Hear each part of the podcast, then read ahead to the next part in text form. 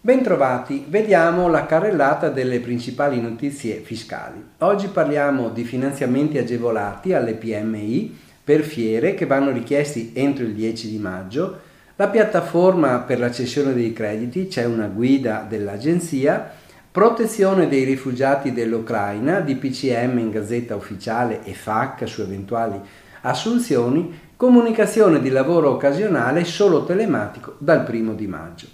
Intanto finanziamenti Simest vanno chiesti entro il 10 maggio.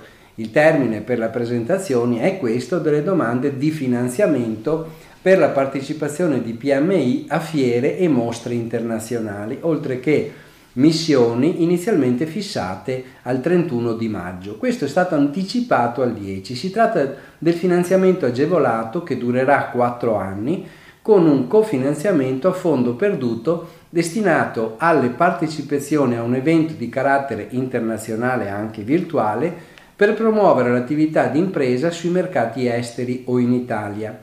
Il finanziamento deve però rispettare il regime temporaneo sugli aiuti di Stato e va destinato per almeno il 30% a spese digitali connesse al progetto. L'importo massimo dell'intervento che l'impresa può chiedere è pari all'importo minore tra 150.000 euro e il 15% dei ricavi resi risultanti dall'ultimo bilancio depositato dall'impresa richiedente.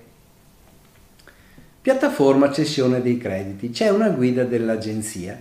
L'Agenzia delle Entrate ha reso disponibile la nuova guida per l'utilizzo della piattaforma cessione crediti e illustra la fun- funzionalità della piattaforma, con i quali i soggetti titolari di crediti possono comunicare all'Agenzia l'eventuale cessione dei crediti a soggetti terzi.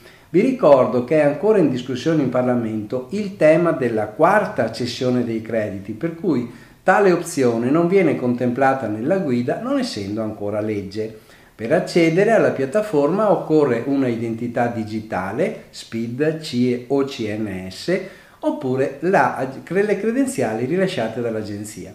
Attenzione, alla piattaforma devono accedere direttamente i soggetti interessati, cedenti e cessionari.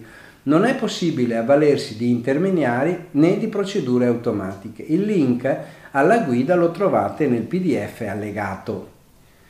Protezione dei rifugiati dell'Ucraina. C'è un DPCM in gazzetta ufficiale e ci sono delle FAC per le eventuali assunzioni. È stato pubblicato nella Gazzetta Ufficiale il DPCM 28 marzo sulle misure di protezione temporanea per le persone provenienti dall'Ucraina in conseguenza di eventi bellici in corso. Il decreto prevede la protezione temporanea in favore delle persone che sono sfollate dall'Ucraina a partire dal 24 febbraio 2022 compreso. La richiesta del permesso di soggiorno va presentata direttamente alla questura del luogo in cui la persona è domiciliato e il permesso è rilasciato in formato elettronico a titolo gratuito. Ha durata annuale, è rinnovabile per ulteriori 12 mesi. Ricordiamo che già con la copia della domanda di permesso, in attesa di risposta, è possibile a procedere a firmare il contratto di assunzione. I datori di lavoro sono tenuti all'invio della comunicazione obbligatoria del modello Unilav al centro per l'impiego competente rispetto alla sede di lavoro entro le 24 ore del giorno precedente. Nel modello vengono ricordati l'impegno cui il datore di lavoro è tenuto per legge, tra cui il pagamento delle spese per l'eventuale ritorno in patria dello straniero per rimpatrio forzato, l'indicazione della sistemazione alloggiativa sul portale Integrazione Migranti del Ministero dell'Interno sono anche disponibili alcune FAC sull'accesso al mercato del lavoro per i titolari della protezione temporanea. Comunicazione del lavoro occasionale è solo telematica dal primo di maggio. Il Ministero del Lavoro ha reso disponibile il 28 marzo sul portale servizi.lavoro.gov la piattaforma telematica per la nuova comunicazione obbligatoria preventiva delle prestazioni di lavoro autonomo occasionale, istituita con l'ultimo decreto fiscale. A decorrere dal 1 maggio 2022 questo sarà l'unico canale che i committenti dovranno utilizzare per le comunicazioni. Fino al 30 aprile Dunque è ancora possibile utilizzare anche l'invio per posta elettronica agli indirizzi dei singoli ispettorati territoriali attualmente in vigore.